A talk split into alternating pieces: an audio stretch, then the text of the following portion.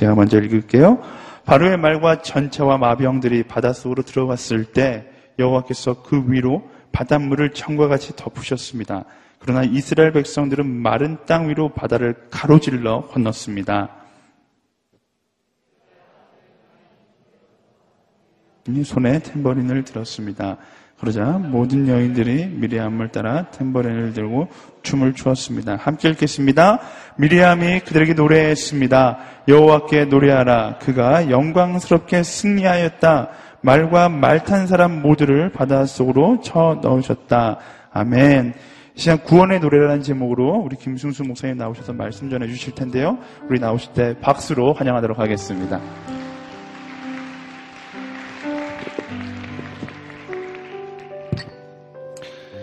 할렐루야. 네, 주님을 찬양합니다. 다시 한번 살아계신 하나님께 감사의 박수 올려드리겠습니다. 주님을 찬양합니다. 네. 네.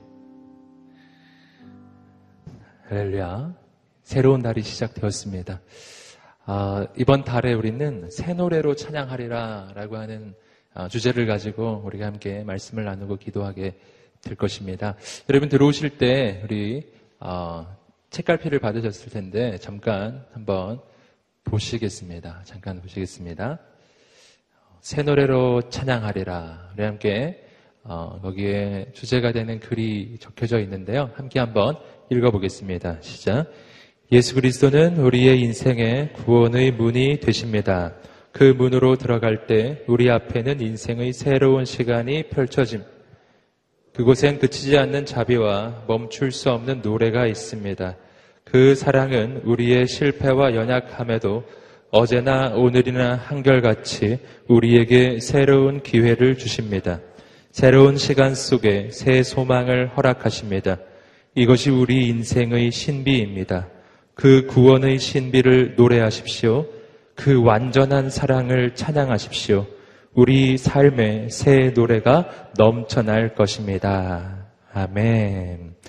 새로운 노래. 예, 우리 신앙생활 전체를 어, 어, 한마디로 표현하자면 노래라고도 표현할 수가 있습니다. 하나님 우리 인생 가운데 오셨을 때 우리 인생의 진짜 시작되는 것. 하나님 주시는 기쁨인 줄 믿습니다. 그래서 노래라고 하는 것은요, 우리 인생의 정말 중요한 본질, 우리 신앙의 중요한 본질을 보여주는 것입니다. 아, 우리는 하나님께서 역사하셨기에 노래하기도 하고요. 또 노래하기에 하나님의 역사가 시작되기도 하는 것입니다. 노래는 믿음의 사람만이 하는 것이거든요. 하나님 이루시는 일을 믿는 사람들. 그 사람들이 노래하고요. 또 반대로 노래하면 우리 인생에 믿음이 시작되기도 하는 것입니다. 아, 우리는 이 한 달 동안 하나님을 노래하기를 소망합니다. 예, 노래를 잃어버린 시대, 노래를 잃어버린 사람들, 아, 우리 심령의 인생에 노래가 시작되기를 소망합니다. 좌우에 있는 분들 한번 말해주시겠습니다. 노래가 시작될지어다. 아멘. 노래가 시작되기를 축복합니다. 한 가지 아울러 어, 다시 당부의 말씀을 드리면 여러분 우측에 보시면 십자가 하나님의 고통이라고 하는 어, 저기 배너가 들려져 있는데요. 다음 주 4월 10 일부터 14일까지 이곳에서 고난 주간 심야 예배가 진행이 됩니다. 그래서 다음 주 화요 어, 성령 집회는 저 고난 주간 예배로 대신하게 돼요. 그래서 딴 데 가지 마시고 다음 주에도 꼭 오셔서 어, 고난 주간 예수 그리스도 십자가의 사랑을 묵상하는 다음 한 주가 되었으면 좋겠습니다. 함께 기도하고 하나님 말씀을 나누겠습니다. 하나님 아버지 오늘 우리 가운데 오셔서 말씀하여 주시옵소서. 하나님의 놀라운 일을 이루어 주시옵소서. 감사합니다. 주님 친히 오셔서 우리의 인생에 새 노래가 시작되게 하여 주시옵소서. 예수님의 이름으로 기도드립니다. 아멘. 찬양, 찬양은 어, 성경 전체에서 말하기를요. 우리 인생의 목적이라고 말하는 것입니다. 이사야 43장 21절이 이야기하는 것처럼 이 백성은 내가 나를 위하여 지었나니 나의 찬송을 부르게 하려 함이라. 내 인생의 목적이 뭐라고요? 하나님을 찬양하는 것입니다. 그렇기 때문에 찬송이라고 하는 것, 찬양이라고 하는 것은 뭐 일부 노래 잘하는 사람이 많이 하는 그런 특별한 행위가 아니라 실은 우리의 인생 전부가 지어진 목적이라는 것입니다. 우리는 목소리로 하나님을 찬양하고 우리 인생을 다해 하나님을 찬양하게 되기를 소망합니다.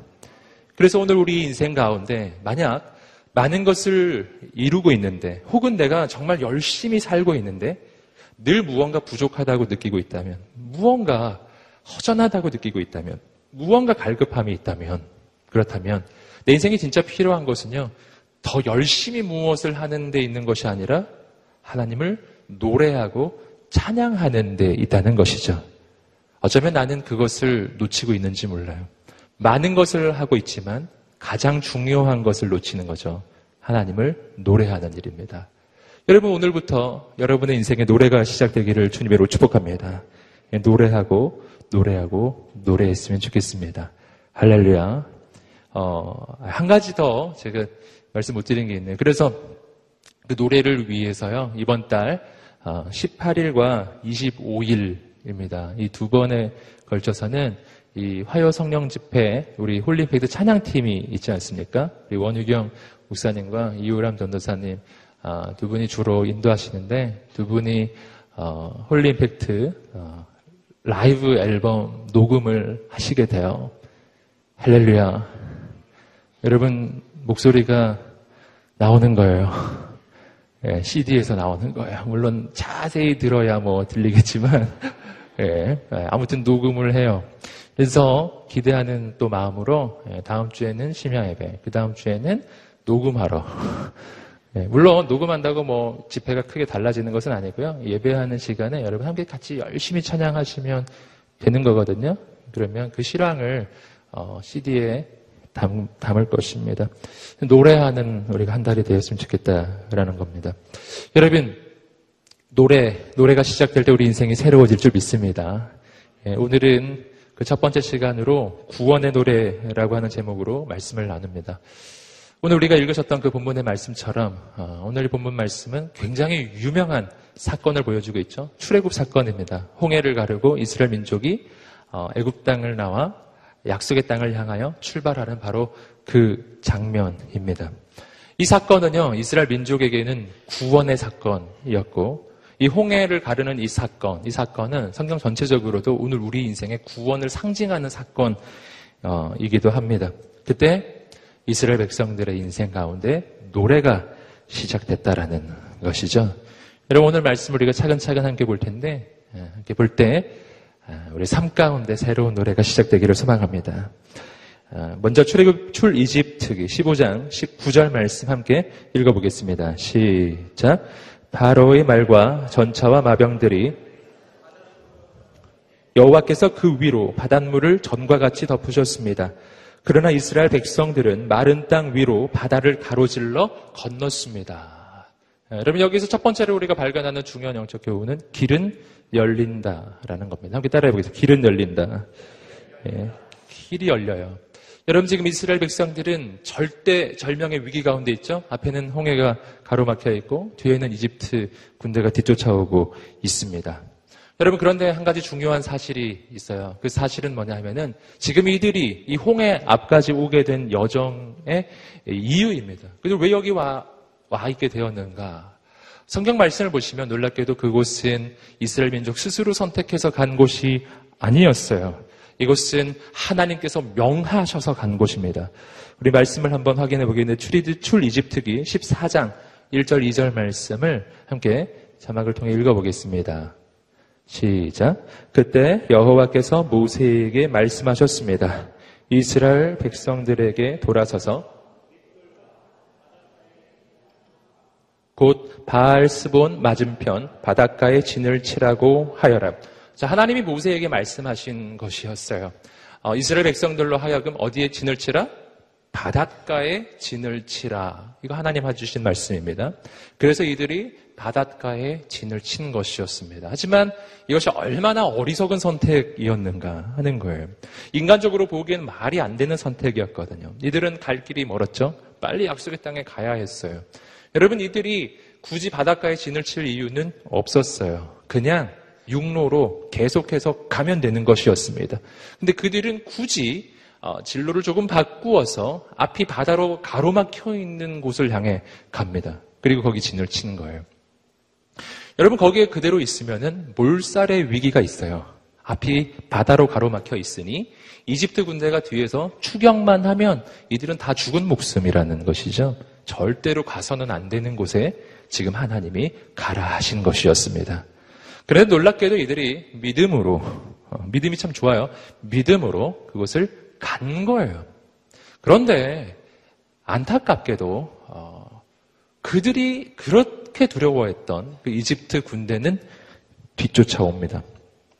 이집트의 가장 정예 군대가 뒤쫓아옵니다. 자, 상황은 앞에는 바다, 뒤에는 정예 군대가 뒤쫓아오는 상황이 다 죽는 상황입니다.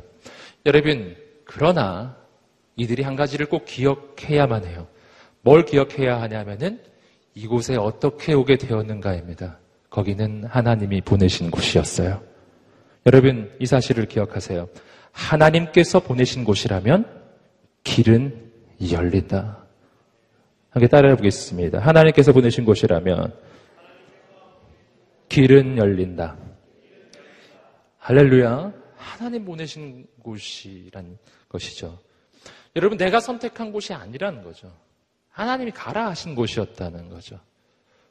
여러분, 그러므로 오늘 우리가 어떤 삶의 상황 가운데 처해 있을 때, 우리가 정말 앞이 막막할 때가 있어요. 정말 앞이 캄캄하고 아무것도 보이지 않는 그런 순간이 있습니다. 인생의 절대절명의 순간이 있습니다. 그때 우리가 먼저 확인해야 할 것이 하나 있어요. 그건 뭐냐면 지금 나의 상황이 얼마나 어려운가가 아니라는 것입니다. 지금 내가 처한 문제가 얼마나 심각한 문제인지를 자세히 살펴보는 것은 별로 큰 도움이 되지가 않아요. 예, 살펴보나마나 이건 정말 해결할 수 없는 문제죠. 여러분 그때 무엇을 확인해야 하냐면은 거기는 하나님이 보낸 곳이냐라는 질문입니다. 여러분 하나님이 보내신 곳이라면 그렇다면 괜찮은 거예요. 괜찮은 거예요. 여러분 하나님 보내신 곳에 가 계신가요? 괜찮은 거예요. 앞이 캄캄해도 괜찮아요. 길이 보이지 않습니까? 괜찮아요. 왜냐하면 하나님이 보내신 곳이라면 하나님께서 친히 길을 여실 것이기 때문입니다. 여러분, 아무리 좋은 곳처럼 보일지라도 만약 하나님이 보내신 곳이 아닌 곳에 내가 가 있으면 그러면 진짜 정말 걱정하셔야 합니다. 내 인생에 아무 일도 없는 것 같지만 정말 두려운 상황에 가만히 생각해 보니 여긴 하나님이 보내는 곳이 아닌 거예요. 그러면 여러분 정말 어렵습니다. 여러분 그 자리에서 하나님 앞에 무릎을 꿇어야 합니다. 아무것도 없는 것 같지만 그러나 정말 내가 감당할 수 없는 일이 다가올 것입니다. 여러분 하나님 보내신 곳으로 가십시오. 그러면 하나님께서 친히 역사하실 것입니다. 여러분 그러므로 내가 보기에 좋아 보이는 곳으로 가지 말고 하나님께서 보내신 곳으로 가라는 것입니다. 내 인생의 갈등이 언제나 이, 이거예요. 아, 내가 가고 싶은 곳, 내가 원하는 곳이 있고요. 내가 보기에 좋아 보이는 곳이 있고, 반대로, 어, 하나님이 보내시는 곳이 있는 거예요. 둘 사이에 늘 갈등의 상황인데, 여러분, 그때 내가 보기에 내가 가고 싶은 곳은 좋아 보이고, 하나님 보내시는 곳은 염려가 되는 거예요. 어떤 형태가 됐든 걱정이 돼요. 그럴 때 어떻게 하라고요? 두려워 말고 하나님 말씀하시는 그곳으로 가십시오. 거기서 하나님께서 세기를 여실 것입니다. 예. 이스라엘 백성들에게서 우리는 아, 예수님의 제자들에게서 우리는 바로 그러한 것을 또 발견할 수가 있습니다. 예수님께서 십자가에 달리시고 승천하실 때 여러분 제자들이 가고 싶었던 곳은 어디입니까? 제자들이 가고 싶었던 곳은 예루살렘을 떠나서 다른 곳을 가고 싶었던 거예요. 딴 데를 가고 싶었죠. 왜냐하면 예루살렘은 그들이 봤을 때는 반드시 떠나야 할 곳이기 때문이죠. 매우 위험했어요. 예수님을 죽였던 그 종교 지도자들이 여전히 남아있는 곳, 빨리 떠나야 할 곳이죠. 여기는 아무런 소망이 없는 거예요. 비전이 없어요. 여러분, 복음 전파의 비전이 예루살렘에 있었습니까? 예수님을 죽인 무리들이 가득한 곳에 무슨 복음 전파의 비전이 있죠? 여러분, 그들은 지금 빨리 떠나야 하는 거예요. 하루속히. 여러분, 그들은 떠나고 싶었는데 주님이 말씀하셨어요. 너희는 예루살렘을 떠나지 말라. 예루살렘을 떠나지 말라. 할렐루야. 그들이 가고 싶은 곳은 다른 곳이었는데 주님이 보내시는 곳은 예루살렘이었다는 것입니다. 그러면 어떻게 해야 되죠? 예루살렘에 있어야 하는 것입니다. 가장 위험해 보이고 가장 비전도 없고 가장 소망도 안 보이는 거기 그냥 남는 거예요. 그럼 무슨 일이 일어나죠? 성령이 임하십니다. 성령님이 임하시는 순간 가장 비전이 없다고 생각했던 그곳에서 가장 놀라운 부흥의 역사가 일어나는 것입니다. 역사상 가장 위대한 부흥의 사건이죠. 여러분, 예루살렘 교회가 탄생하는 것이었어요. 새 역사의 시작점이었습니다. 그들이 봤을 때는 막막한 곳, 막다른 골목과 같은 곳이었어요. 그러나 거기서 상상도 할 수 없는 새로운 일이 시작됩니다. 여러분, 내가 봐야 하는 것은 딱 한 가지입니다. 좋은 곳으로 가고 있는지, 나쁜 곳으로 가고 있는지, 혹은 내가 좋은 곳에 있는지, 나쁜 곳에 있는지, 이건 중요하지 않아요. 중요한 것은 내가 지금 하나님 보내신 곳에 있는가? 두 번째, 내가 지금 하나님 보내신 곳으로 가고 있는가? 단 한 가지의 기준만 우리의 인생에 있다라는 것입니다. 여러분, 주님 보내시는 곳에 가세요. 하나님, 그분이 여시는 그 길은 또 한 가지 오늘 그 이 길에 대해서 어, 발견하는 영적인 교훈은 하나님이 여시는 그 길, 그 길은 하나님의 사람만이 갈 수 있다라는 것입니다. 오늘 말씀 속에서 우리는 어, 홍해가 갈라진 그 길을 누가 가는지 봅니다. 이스라엘 백성들이 그 길을 건너갑니다. 그런데 이집트 군대도 뒤따라 왔습니다. 그 길을 따라왔다고요. 하지만 이스라엘 백성들만이 그 길을 통과할 수 있어요. 그 길을 통과해서 이스라엘 백성들이 나가고 나서 이집트 군대는 그곳에서 다 죽습니다. 여러분, 이스라엘 백성들에게는 길이었던 곳이 이집트 군대에게는 길이 아닌 거예요. 오늘 말씀은 그 길이 바다로 바뀌었다고 이야기합니다. 여러분, 뭐가 문제일까요? 이 장면을 보면서 혹시 어떤 사람들은 하나님은 잔인하다, 이렇게 생각할지도 모르겠어요. 왜 하나님 잔인하게 자기 백성을 살리고 이집트 군대는 지나갈 때 뭐 바다 덮어가지고 다 죽이시는가. 뭐 이집트 군대 그렇게 죽이실 것까지 있으셨는가. 뭐 이런 혹시 질문이 있으실 수 있습니다. 네. 뭐 이거는 뭐 제가 던졌던 질문이기 때문에요. 제가, 제가 이 말씀 이런 거 보면서 항상 생각했었던 것들이에요. 분명 그런 분 계실 텐데 저는 말씀을 계속 묵상하고 바라보면서 그렇지 않다라는 것을 발견합니다. 그 왜냐하면요. 왜 이스라엘 백성은 이 길을 갈 수 있었고 이집트 군대는 이 길을 못 갔는가? 여러분 그 차이는 하나님이 냉정한가 안 냉정한가의 차이가 아니에요. 그 차이는 이집트 군대와 이스라엘 백성들 사이에 이집트 민, 이스라엘 민족 사이에 있었던 아주 중대한 차이 때문이에요. 어떤 차이가 있었을까? 가장 중요한 차이가 있습니다. 이스라엘 백성들은 하나님을 바라보았고 이집트 군대는 사람을 바라보았기 때문이에요.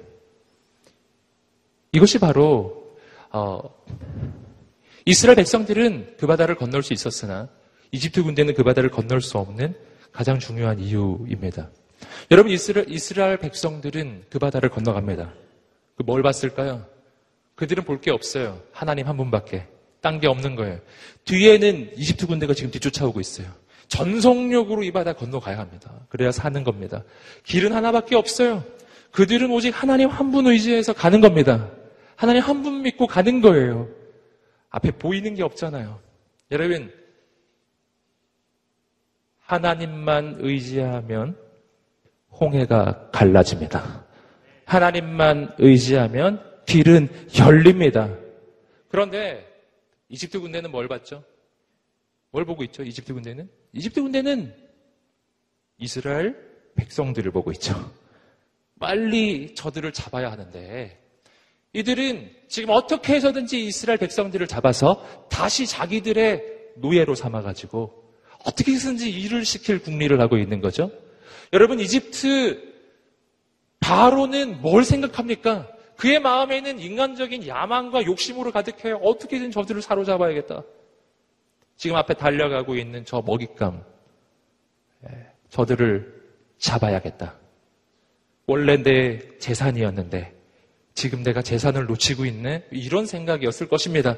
여러분, 이집트의 바로 왕과 이집트의 군대는 이스라엘 군대를 잡아, 이스라엘 백성들을 잡아야 한다라고 하는 인간의 욕심을 보고 있는 거예요. 그들은 이스라엘 사람만 보고 있어요. 그리고 그 사람만 보며 쫓아갑니다. 여러분, 사람만 보면서 쫓아가면 절대로 홍해를 건널 수는 없어요. 그 길을 갈 수 없어요. 그 길은 오직 믿음의 사람만이 가는 길이기 때문입니다. 하나님 여시는 길은 믿음으로만 가요. 하나님 여시는 길은 욕망으로 갈 수 있지 않아요. 하나님 여시는 길은 야망으로 갈 수 있는 길이 아닙니다. 하나님께서 여시는 길은 열심으로 갈 수 있는 길이 아니에요. 내게 건강이 있다고 해서 홍해를 건너갈 수 있겠어요? 내게 능력이 있다고 해서 홍해를 건너갈 수 있겠습니까? 절대 못 건너갑니다. 절대. 내 힘으로 못 건너갑니다. 여러분, 믿음으로만 가는 줄 믿습니다. 이집트 군대 거기서 왜 죽냐고요? 그래서 죽은 거예요. 갈 수가 없는 것입니다. 여러분, 그런데 진짜 놀라운 일이 있습니다. 저는 이 말씀 보면서 진짜 가장 놀라운 것은요, 홍해가 갈라져서 이스라엘 백성들이 거기를 건너간 거가 아니에요. 그보다 훨씬 더 놀라운 일이 하나 있습니다. 그건 뭐냐면은 이 놀라운 광경이 펼쳐지는데 이집트 군대가 회개 안 했다는 거. 난 이들이 하나님을 못 만났다는 사실이 더 놀라워요. 한번 상상을 해보세요, 여러분. 여러분이 이집트 군대 어떤 병사 바로 뭐 이렇게 한번 생각을 해보세요. 서가지고 막 쫓아가고 있는데 바다가 갈라져요. 이건 말도 안 되는 일이 지금 일어나고 있어요. 여러분, 이거는 많은 인본주의전 학자들이 이야기하는 것처럼 뭐 그냥 뭐 바다가 뭐 이렇게 물이 좀 빠져가지고 뭐 이스라엘 백성이 막 뻘로 막 건너가고 막 말 흙, 발 흙에 빠지고 막 바다 뻘에 빠지고 이러면서 갔나요? 아니에요. 오늘 말씀을 보세요. 여러분, 출애굽기 말씀을 보세요. 이스라엘 백성들은 그 땅을 마른 땅처럼 건너갔다고 이야기해요. 마른 땅을 건너갔다고요. 바다, 바닥이 마른 땅이 돼버렸어요. 이런 초자연적인 기적적인 역사가 더군다나 바다는 그냥 물이 빠진 정도가 아니라 그 바닷물이 옆에 벽이 되었다고 출 이집트기 여러분 말씀은 우리에게 이야기해 주고 있어요. 바닷물이 벽이 됐어요. 한번 생각해 보세요. 여러분, 우리는 아쿠아리움이나 뭐 아쿠아플라넷만 가가지고 예, 거대한 수족관이 눈앞에 이렇게 있으면 감탄하죠? 우리 기꺼이 거기 돈 내고 들어갑니다. 그거 보고 싶어서 딱 들어가면 막 물고기 막 헤엄치는 거탁 보면서 이야 대단하다 막 그러지 않으세요? 여러분 이집트 군대는 하나님이 만들어 주신 아쿠아리움을 지나가고 있어요 지금. 그거는 사상 최고의 아쿠아리움이에요. 아, 높이가 최소한 몇십 미터쯤 되지 않았을까. 여러분, 그러한 아쿠아리움. 옆을 보면 막 물고기 헤엄쳐 다니고, 예, 잘못해서 막 떨어지고 막 이랬을 것 같아요. 유리로 지금 막혀 있는 건 아니니까. 말도 안 되는 일이 지금 일어나고 있어요. 눈앞에서 말도 안 되는 하나님의 기적이 펼쳐지고 있습니다. 저는 그쯤 되면 포기할 것 같아요. 보면서 이스라엘 백성들 건너갈 때 이렇게 말해줄 것 같아요. You win. 그래. 네가 이겼다. 어, 너희가 믿는 하나님 진짜구나. 우린 포기. 기권. 정말 수건을 던질 것 같아요. 백기를 들 것 같다고요. 감히 어떻게 거길 건너가냐고. 감히. 감히 어떻게 거길 들어갈 수가 있죠? 저는 두려워서 못 들어갈 것 같아요. 근데 놀랍게도 이집트 군대는 쫓아갑니다. 말도 안 돼요. 이 사람들이 더 이상해요, 저는.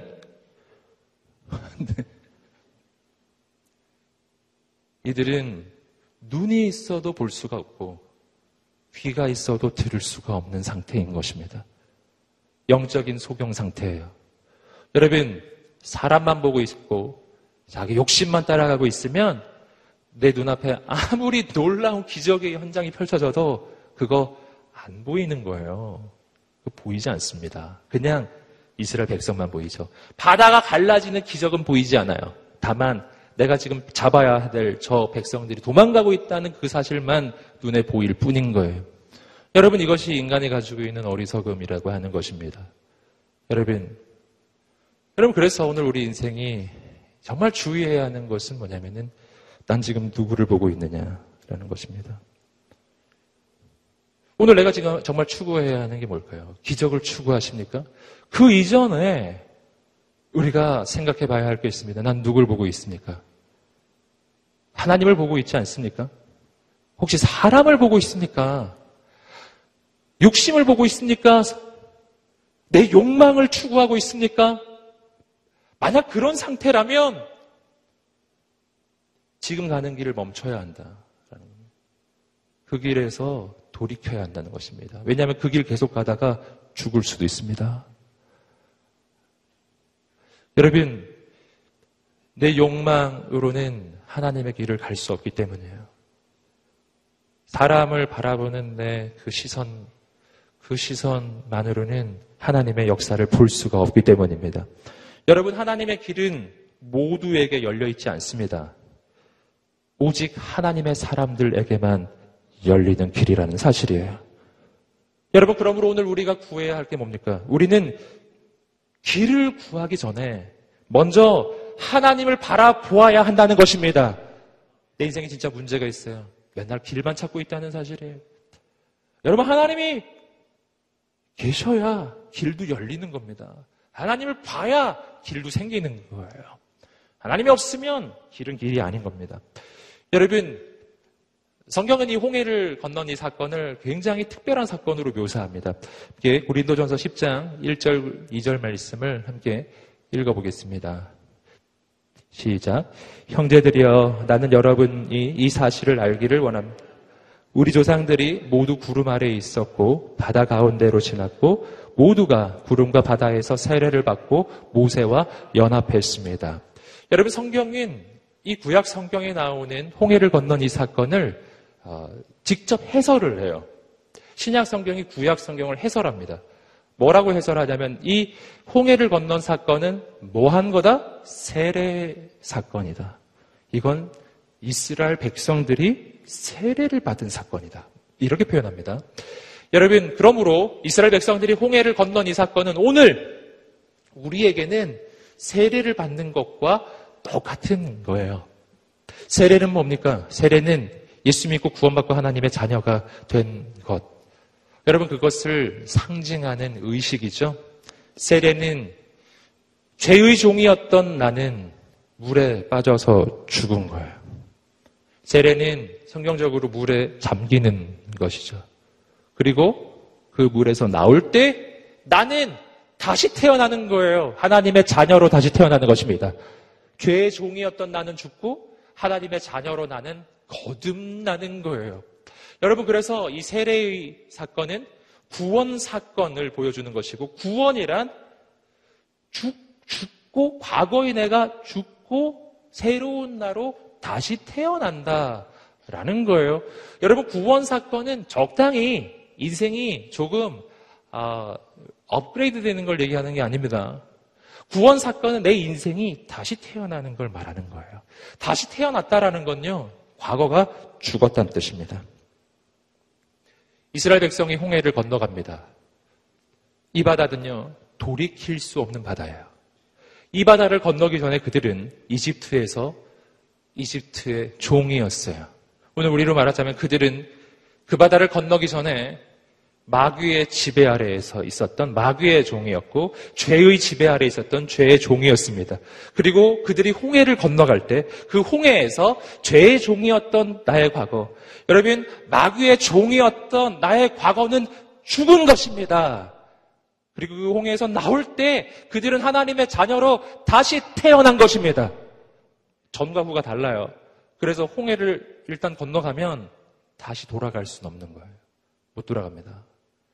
여러분, 하나님의 자녀가 다시 죄의 종이 될 수 없어요. 하나님의 자녀는 절대 다시 마귀의 종으로 돌아갈 수 없는 거예요. 이전에 나는 죽어버린 겁니다.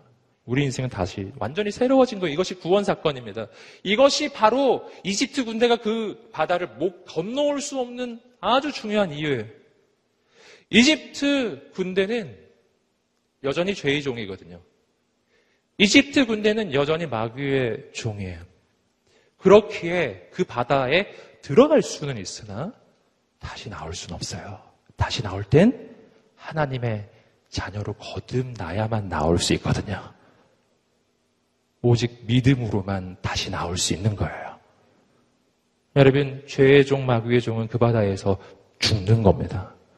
그게 맞아요. 여러분, 그들은 그래서 그간 건널 수 없는 겁니다. 여러분, 홍해는 돌아갈 수 없습니다. 홍해는 우리 인생의 새로운 시작이요. 구원의 사건입니다.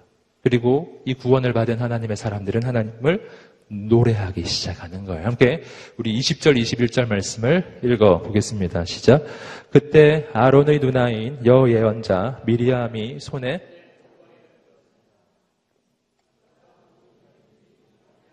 탬버린을 들고 춤을 추었습니다. 미리암이 그들에게 노래했습니다. 여호와께 노래하라. 그가 영광스럽게 승리하셨다. 말과 말탄 사람 모두를 바닷속으로 던져 넣으셨다. 아멘. 이 구절 속에서 우리는 두 번째 중요한 영적인 교훈을 발견합니다. 함께 따라해 보겠습니다. 하나님의 사람들은 노래한다. 아멘. 첫 번째는 길은 열린다. 하나님께서 열어주신 그 길을 걸어가는 하나님의 사람들, 그 사람들은 노래하기 시작한다. 라는 것입니다. 여러분, 이들은 노래합니다.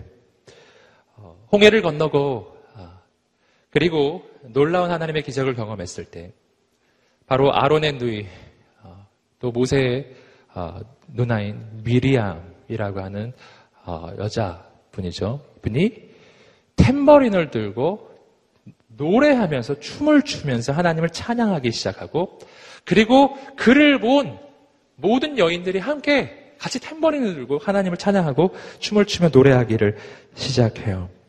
여러분, 이들은 하나님의 역사를 경험했을 때 그들은 하나님 찬양하기 시작합니다.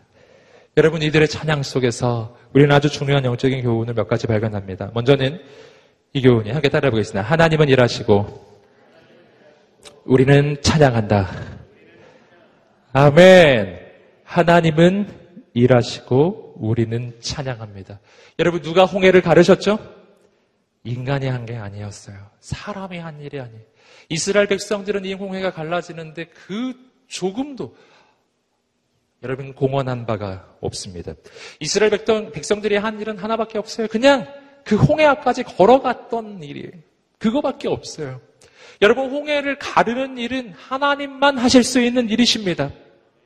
이게 오늘 우리 인생에 주는 교훈이 있습니다. 그것은 뭐냐면 오늘 우리의 인생 가운데 가장 결정적인 일은 오직 하나님만 하시는 것입니다. 그건 사람이 할 수 있지 않아요.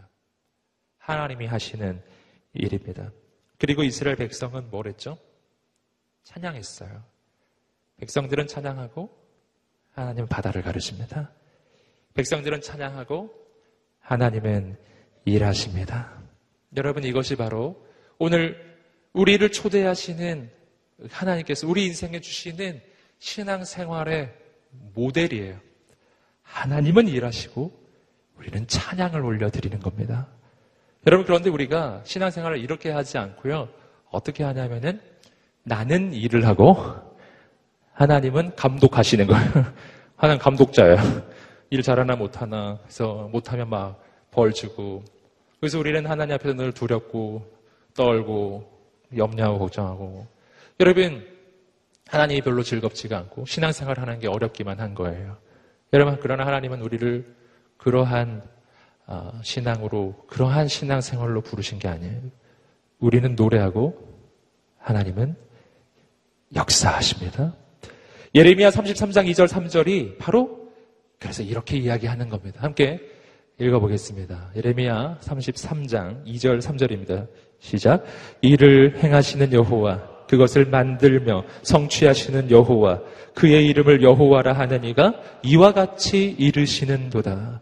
너는 내게 부르짖으라. 내가 내게 응답하겠고 내가 알지 못하는 크고 은밀한 일을 내게 보이리라. 아멘. 일을 행하시는 여호와 그것을 만들며 성취하시는 여호와 할렐루야. 누가 일하신다고요? 여호와 하나님께서 일하십니다. 그 하나님께서 우리에게 뭐라고 말씀하셨죠? 너희는 뭐를 하라고요? 너희는 부르짖으라. 부르짖으라. 내가 내게 응답하겠고 내가 알지 못했던 크고 은밀한 일을 너희에게 보이리라. 예레미야서는 이렇게 이야기해요. 너희는 부르짖으라. 일은 하나님이 하실 것이다. 아멘. 출이집 특의 말씀은 이렇게 말하는 거예요. 너희는 찬양하라. 하나님께서 역사하실 것이다. 아멘. 이 구도가 뒤집히지 않으셔야 합니다. 여러분, 내 인생의 가장 중요한 일들은 하나님이 이루시는 거예요. 여러분, 그래서 이것은 우리 인생을 향한 하나님의 축복이기도 해요. 여러분, 이것이 바로 주님께서 안식일에 가장 많은 기적을 이루신 아주 중요한 까닭이기도 해요. 예수님이 어, 그 당시 종교 지도자들로부터 자꾸 그 고소 고발을 당하고 어려움을 당했던 가장 중요한 이유잖아요. 안식일에 병자들을 고쳐주시고 안식일에 사람들을 치유하셨다라는 까닭 때문입니다.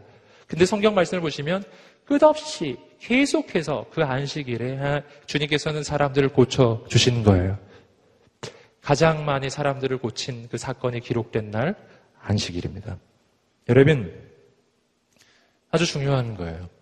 여러분, 여기서 우리는 우리의 신앙생활이 뭔지를 또 발견하는 겁니다. 안식일은 하나님께서 우리에게 쉬라고 주신 날이에요. 안식하라고, 쉬라고 주신 날입니다. 그리고 그날 주님은 가장 놀라운 일을 이루셨어요. 내가 내 일을 쉴 때 주님은 가장 놀랍게 역사하신다라는 것입니다. 내가 안식하기 시작할 때 주님은 가장 놀랍게 일하시는 분이신 줄 믿습니다.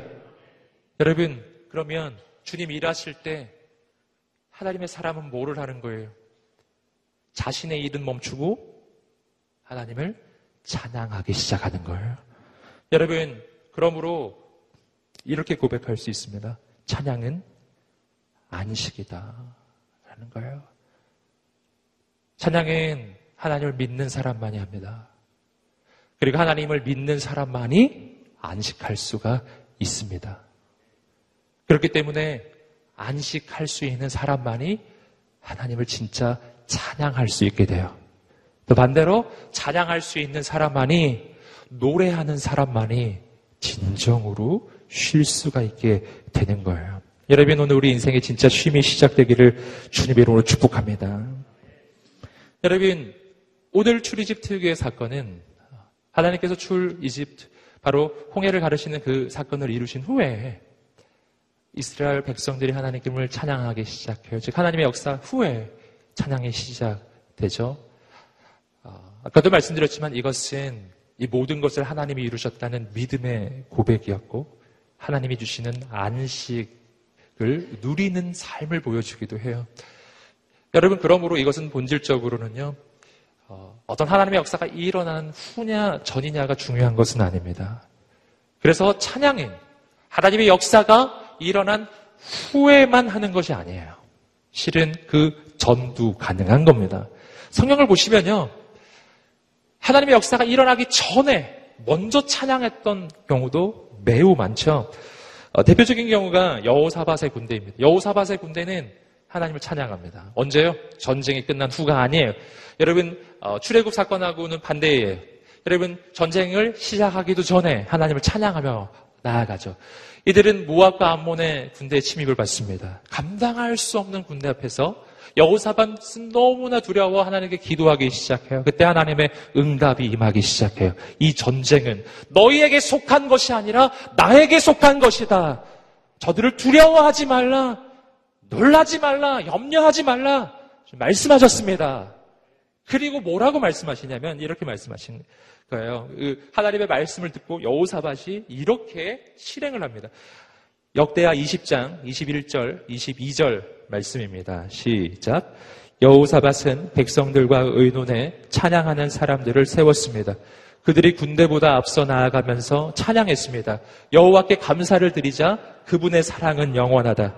그들이 노래하며 찬송을 시작하자 여호와께서 유다에 침입한 암몬과 모압과 세일의 군사들을 칠 복병을 숨기시고 그들을 치게 하셔서 그들이 패했습니다. 여러분, 여호사밧의 군대는 특징이 하나 있어요. 여러분, 무기를 든 군대가 있기는 한데 그 군대보다 앞에 군대 앞에 뭐가 있었냐면은 찬양대가 있었던 거예요. 할렐루야. 우리로 말하자면 성가대가 군대 앞에 있는 거예요. 이들은 총과 칼로 무기로 싸울 의사가 없는 거죠. 그리고 적진을 향해 나가는데 성가대가 맨 앞에서 나가요. 나가면서 할렐루야, 할렐루야. 주님께 노래하며 나아가는 거예요. 전능하신 하나님 찬양 언제나 동일하신 주 전능하신 하나님 찬양 영원히 다스리네. 할렐루야. 군대 앞에서 성가대가 찬양하며 나아가는 거예요. 여러분, 그런데 하나님 역사하시는 겁니다. 그들은 이 전쟁을 싸울 필요가 없었습니다. 하나님이 직접 싸우셨기 때문이에요.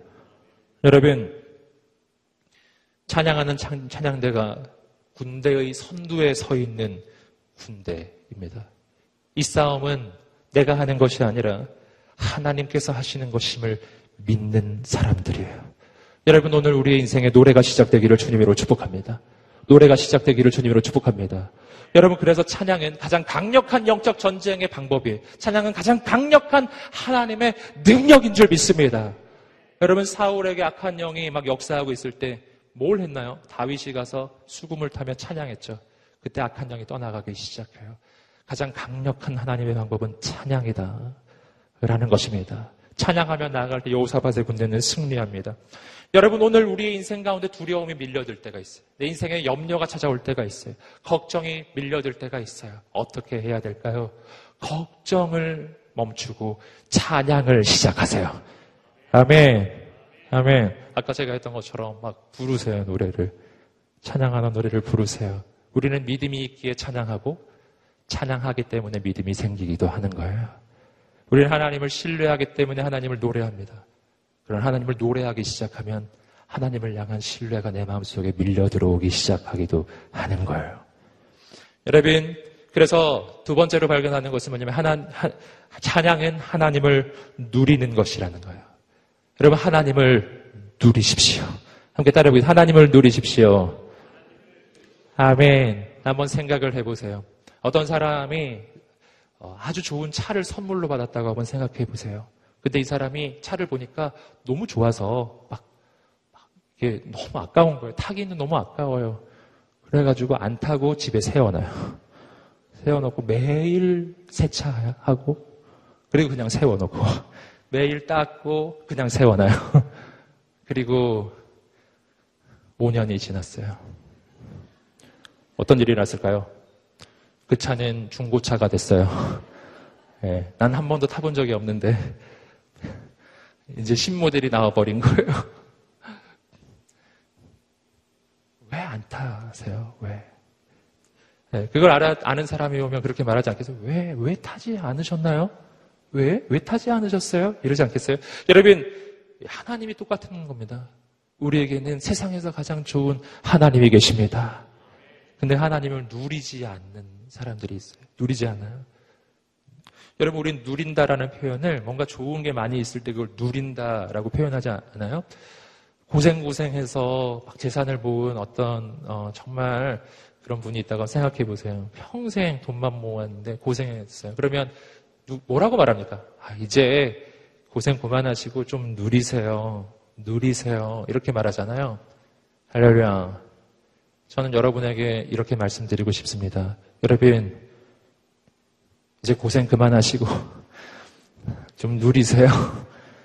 예, 우리에게는 돈은 없지만 하나님이 계십니다. 하나님을 누리세요. 하나님을 누리세요. 여러분, 이것이 하나님 찬양이에요. 하나님 찬양하는 걸. 하나님을 누립니다. 온 우주의 주인을 누리는 것입니다. 온 우주의 창조자를 누립니다. 여러분, 그래서 하나님을 누리는 사람들의 인생에는 기쁨이 있어요. 사도행전 13장 52절 말씀 한번 읽어보겠습니다. 시작. 제자들은 기쁨과 성령으로 충만했습니다. 할렐루야. 성령 충만은 무슨 충만? 기쁨 충만이에요. 성령이 충만하면 기쁨이 충만한 거예요. 성령은 뭘 이야기하죠? 성령은 삼위일체로 하나님이 되시는 성령 하나님이십니다. 그래서 그 성령 하나님으로 충만해지면 기쁨으로 충만하다는 거예요. 성령으로 충만하면 기쁨으로 충만해요. 여기서 아주 중요한 한 가지 사실을 깨달아요. 예, A는 B고 B는 C예요. 그러면 A는 C잖아요. 그러니 성령으로 충만하면 성령으로 충만한 건 기쁨으로 충만한 거예요. 예, 그러니 여러분 성령님은 우리에게 기쁨이신 분이세요. 할렐루야. 성령님은 우리에게 기쁨이세요. 여러분 하나님은 우리에게 기쁨 그 자체이십니다. 그런데 우리는 얼마나 자주 어떻게 오해하냐면 하나님은 나에게 내가 기뻐할 만한 무언가를 주셔야 내 인생의 기쁨이 시작된다고 생각하는 거죠. 그리고 하나님이 나한테 뭘 안 주면 난 아직 기쁨이 없다고 자꾸 생각하는 거야. 아닙니다. 성경 전체에서 말하는 것은 하나님 그분이 기쁨이세요. 하나님 내게 오시잖아요. 기쁨이 시작 돼요. 그래서 하박국 3장 17절 18절은 이렇게 이야기하는 겁니다. 함께 읽어보겠습니다. 시작. 비록 무화과 나무가 무성하지 못하며 포도나무에 열매가 없으며 감람나무에 소출이 없으며 밭에 먹을 것이 없으며 우리의 양이 없으며 외양간에 소가 없을지라도 나는 여호와로 말미암아 즐거워하며 나의 구원의 하나님으로 말미암아 기뻐하리로다. 아멘. 난뭐 아무것도 없는데 하나님으로 말미암아 기뻐하리로다. 아멘. 아멘. 너무 유명한 찬양 아니에요? 무화과 나무 잎이 마르고 보도 열매가 없으며 빰빰. 네. 그렇게 하는 거 아니에요. 여러분. 여러분. 저는 이 찬양을 우리가 그렇게 쉽게 한다는 게 참 놀라워요. 예, 우리 이렇게 못 살 때 참 많은데, 예, 뭐 없고 없는 것 때문에 힘들어할 때 참 많은데, 여러분 이 말씀을 자세히 묵상해 보면 이 말씀 안에 파워가 있습니다. 하나님 그분이 내게 능력이세요. 그분이 있으면 다 있는 거예요. 그분이 없으면 아무것도 없는 거예요. 하나님은 내게 모든 것입니다. 여러분 그 하나님을 지금부터 누리세요. 난 하나님이 있어요. 옆 사람에게 말해주세요. 당신에겐 하나님이 있습니다. 여러분, 그래서 마지막으로 우리가 한 가지 결단해야 할 게 있습니다. 함께 따라해보겠습니다. 찬양의 시작점이 되라. 예, 옆 사람에게 말해주세요. 찬양의 시작점이 되라. 자, 오늘 말씀을 보시면은 놀라운 하나님의 구원의 사건이 펼쳐졌습니다. 그리고 그 구원의 사건을 보고서 찬양이 시작됐는데 모든 사람이 일시에 찬양을 시작한 게 아니에요. 오늘 말씀을 보시면 그 찬양을 시작한 한 사람이 있습니다. 바로 아론의 누이였던 미리암이에요. 여러분 그 미리암, 그 미리암이 제일 먼저 탬버린을 들고 하나님을 찬양하며 앞으로 나와서 댄스를 하기 시작했어요. 할렐루야. 예. 200만 명의 민족 앞에서 웬 여자가 막 춤을 추면서 막 나오기 시작한 거죠. 그랬더니 어떻게 됐다고요? 모든 여자들이 그를 보고 따라하기 시작한 거예요. 할렐루야. 여러분, 걱정은 전염됩니다. 예, 나 걱정 안 하고 있었는데 내 옆 사람이 자꾸 걱정하면 나도 막 걱정되기 시작해요. 예. 12명의 정탐꾼 가운데 10명의 정탐꾼은 걱정의 시작점이었어요. 그들이 걱정하니까 온 민족이 걱정해요. 그들이 눈물 흘리니까 전부 울어요. 그러더니 전부 다 망해버렸어요. 여러분, 오늘 미리암은 찬양의 시작점이에요. 아마 저는 이런 상태 같았어요. 저는 이, 이 장면이 이런 거예요. 막, 이 홍해를 건너온 거예요. 살았잖아요. 저는 모두 다 아마 어안이 벙벙했을 것 같아요. 아니, 이게 무슨 일인가. 예. 기적은 일어나는 거죠. 하지만 정말, 어, 제정신이 아니었을 거예요. 이제 뭘 해야 될지 막, 막 그런 상태였을 것 같아요. 그런데 그 중에 한 사람이, 그 중에 한 사람이 이 모든 일은 하나님이 이루신 것이라는 것을 깨달았습니다. 그 중에 한 사람이 그러니까 지금 하나님을 찬양해야겠다고 마음을 먹은 거예요. 그 한 사람이 모든 사람 앞에서 탬버린을 치면서 댄스를 하면서 하나님을 찬양하겠다고 결단했을 뿐만 아니라 하나님을 찬양하기를 시작한 것입니다. 그리고 주변에 있는 사람은 미리암을 보았을 거예요. 그 한 사람을 보니까 예배하는 한 사람을 보면서 주변에 있는 모든 사람에게 여러분 하나님의 영이 임하고 그들은 제정신이 들기 시작한 거예요. 맞아. 이건 하나님이 하신 일이야. 그래. 이 출애굽의 역사는 인간의 역사가 아니라 하나님이 하신 일이야. 우리도 함께 예배하자. 그리고 모든 여자들이 다 탬버린을 들고 나오기 시작했어요. 할렐루야. 할렐루야. 탬버린 하나씩 계신 거예요? 네.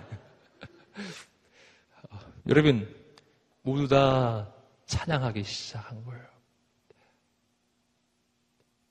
찬양은 전염됩니다. 예, 예배도 전염됩니다. 여러분, 이 시대에 이런 사람이 필요합니다. 모든 사람이 이게 무슨 상황인가 넉놓고 있을 때 이건 하나님이 하신 일이야 라고 말할 한 사람이 필요해요. 이 시대의 주인은 하나님이야 라고 말할 한 사람이 필요합니다. 그 시작점이 필요하다고요. 여러분, 그 시작하는 사람 한 사람을 통해서 주변에 있는 사람의 눈이 뜨여지고 눈이 열려지는 것입니다. 여러분, 아무도 찬양을 시작하지 아니하면 아무도 찬양하지 않게 되는 거예요. 여러분, 우리 모두에게는 예배하는 마음, 찬양하는 마음이 분명히 있거든요. 하지만 첫 시작하는 사람이 필요해요. 필요합니다. 저는 여러분이 그 한 사람 되기를 주님으로 축복합니다.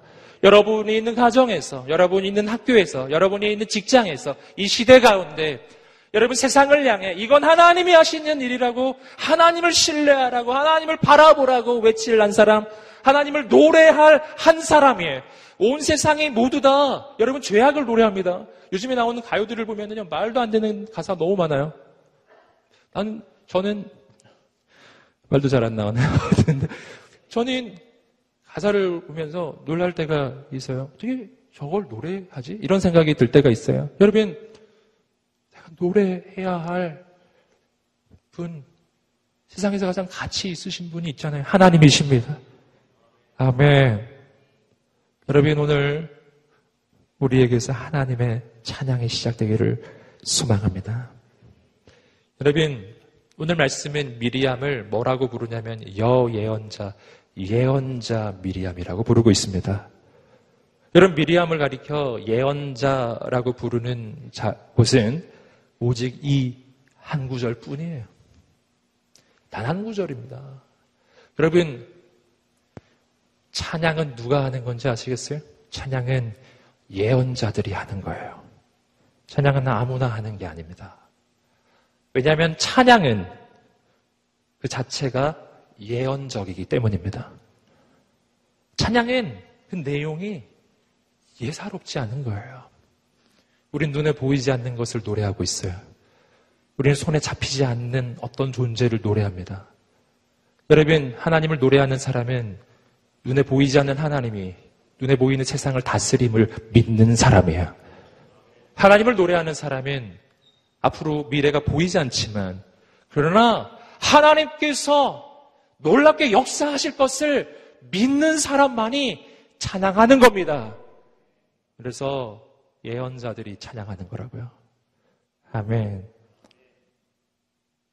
오늘 우리가 찬양할 때 노래 아니라는 걸 꼭 아세요. 여러분 오늘 우리가 찬양할 때 우리를 통해 이루실 하나님의 역사를 바라보십시오. 여러분 오늘부터 우리 인생의 찬양이 시작되기를 주님으로 축복합니다. 이 시대의 찬양이 시작되기를 간절히 소망합니다. 우리가 함께 말씀을 붙잡고 이 시간에 함께 기도하면서 나가겠습니다. 하나님 아버지, 놀라운 구원의 사건을 경험했던 그 이스라엘처럼 여러분 오늘 우리의 인생은 이미 하나님의 역사를 경험한 사람들이 아닌가요? 아버지 하나님 오늘 나는 무엇을 보고 있습니까? 이미 홍해를 건넜는데 여러분 애국으로 돌아갈 생각 하고 계시지 않나요? 못 돌아갑니다. 우리 인생은 출발한 거예요. 하나님 아버지 오늘 내게 하나님을 향한 그 믿음을 부어 주시옵소서. 찬양은 하나님을 누리는 것이고 찬양은 하나님을 믿는 것입니다. 찬양은 이 시대를 향한 하나님의 선포입니다. 아버지 하나님 오늘 우리의 인생을 통해 하나님을 향한 노래가 찬양이 시작되기를 간절히 소망합니다. 주님 우리에게 그 믿음을 부어 주시옵소서. 주님 우리에게 그 믿음을 부어 주시옵소서. 하나님만 바라보는 믿음을 부어 주시옵소서. 오늘 우리 인생 가운데 하나님을 향한 그 믿음, 현실을 뛰어넘어 하나님을 바라볼 수 있는 그 믿음을 부어달라고 우리 다 함께 자리에서 일어나셔서 우리 주 앞에 두 손을 들고 간절히 주여 세 번을 치며 기도하겠습니다. 주여, 주여.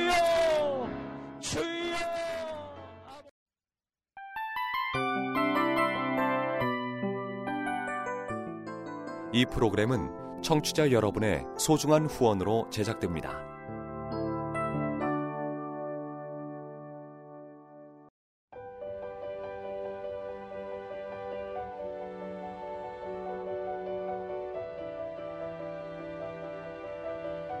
세상에는 수많은 교회들이 있지만 더 깊이 있는 말씀 강해를 찾기 위해 크기로만 교회를 선정하지 않습니다.